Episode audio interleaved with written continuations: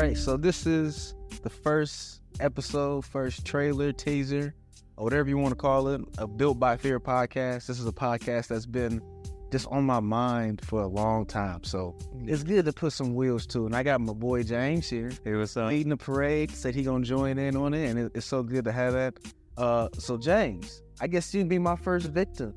We'll, we'll talk. We'll talk about like what, what, who are you, and what what made you want to join in on the podcast. me and Doug. We've been talking about making a podcast for a while.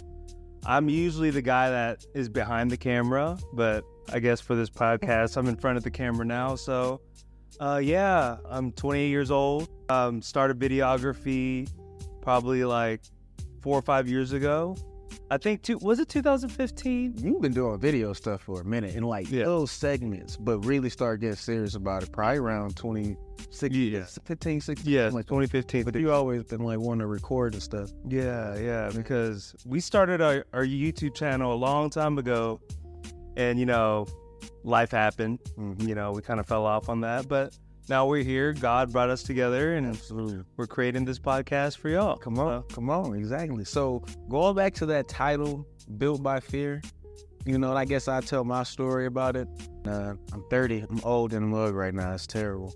But, you know, training and that methodology and just knowing how to like train and be consistent is what what really fuels everything in life, you know? Whether it's you going out and being consistent at work or you being consistent in the gym, there's some sort of consistency you have to have in order for this whole, whole thing to work. So build by fear, that comes from Proverbs 9, verse 10, which says, The fear of God is the beginning of wisdom, and the knowledge of the holy is understanding. And for me, that proverb just really speak out to like, hey, if you could just have your heart right, you fear God, you can go out there and conquer this world Yeah. and do so much stuff. Whether that's you and your videography stuff with and any multimedia stuff you do, you always been one that's been artistic with the with the singing, with the uh, guitar, and all sorts of stuff. Whatever you have for your uh, your vision is going to be the big key. Yeah. So that's what I want to do for this. So content to expect 2020, maybe end of 2023, going to 2024. We're going to see a lot of interviews with different people, triathlon runners, mm-hmm. and things of that nature. But I'm trying to swing it back to you, James. What's your strength venture?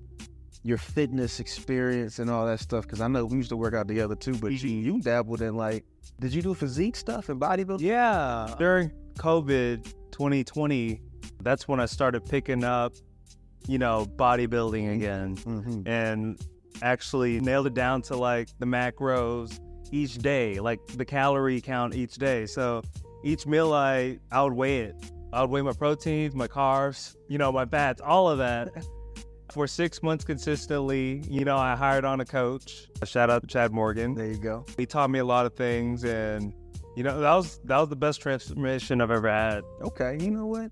We can maybe start this first little mini episode on the idea of a coach briefly. You know, I feel like the most important people in my life have been teachers and coaches. Yeah. You started realizing that if you could think about having that mental coach too, Mm. right? The coach that you you have to have in your inner self to coach you through every single day is what we need. You're talking about having that coach. How impactful was it having a coach in your journey for that? Or it could be a different sport you may experience. What would you say? Well, uh, I would say having a coach is important because he keeps you on track. Pretty much like when, when I'm straying off, either hmm. drinking, of course, eating bad food, he would let me know, hey, you're kind of going off track. So, you know, it was great having him, and he'd give me such great advice on, you know, it's okay. You could eat whatever you want, just as long as it fits in your caloric intake, which made me appreciate dieting so much more. Hmm. Because when we think about dieting, we think about like, okay, chicken breast, rice, broccoli, paleo. Yep, yep. But no, you like our diet could be free Mm-hmm. just as long as it fits uh, in our daily intake. No. Speaking of that, to hop on that, my nutritionist, she's out in uh, Colorado, Nashville. She's awesome.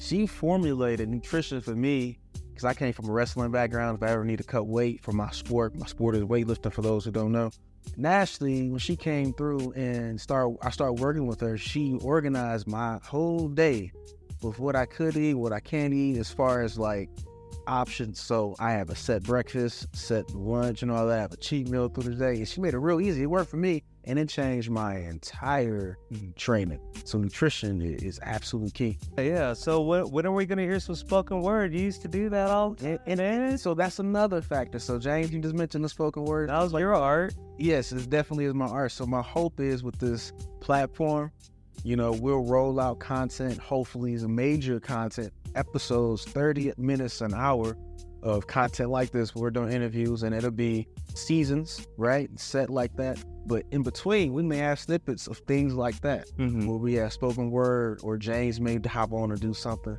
or whatever it may be. Or we may just have like yeah, little yeah, yeah. workout or or, or uh, motivational stuff, Mm. uh, training and methodology stuff like that. But overall, background for me, I know I didn't start with this. My background is in Olympic weightlifting, so I've coached Olympic weightlifting and trained Olympic weightlifting since 2016, 17. Prior to that, I coached CrossFit. I've been coaching CrossFit for a long time. Now I'm a rehab specialist for Rosti. So all I do is think rehab and training and all that. I live and breathe it. So I feel like there is a connection with the discipline you need to have in training that associates with all aspects of life. Mm-hmm. And I met, you know, in that profession, I've be- been able to meet a lot of different CEOs, different VPs, all these people, and they wake up in the morning at 5 a.m. and they run 15 miles. No joke. She's an ultra marathon runner, this person I was speaking about specifically, but then a cyclist who's a engineer and he's a professional cyclist. So what he does, I met a chef from Hawaii who does the same thing. And it's like, how do these people get up? They're so successful in life, but they still train the way they train. So it just it just baffles me, and I feel like this is an endless conversation mm-hmm. that we could talk about forever, bro. Yeah, yeah, yeah. But this is just a trailer. I'm getting excited. I want to talk more, but this is going to be, I guess, a little quick wrap up. Of Yeah, we gotta save the content for later, you know? Exactly, exactly. So this is it. Uh, and cut.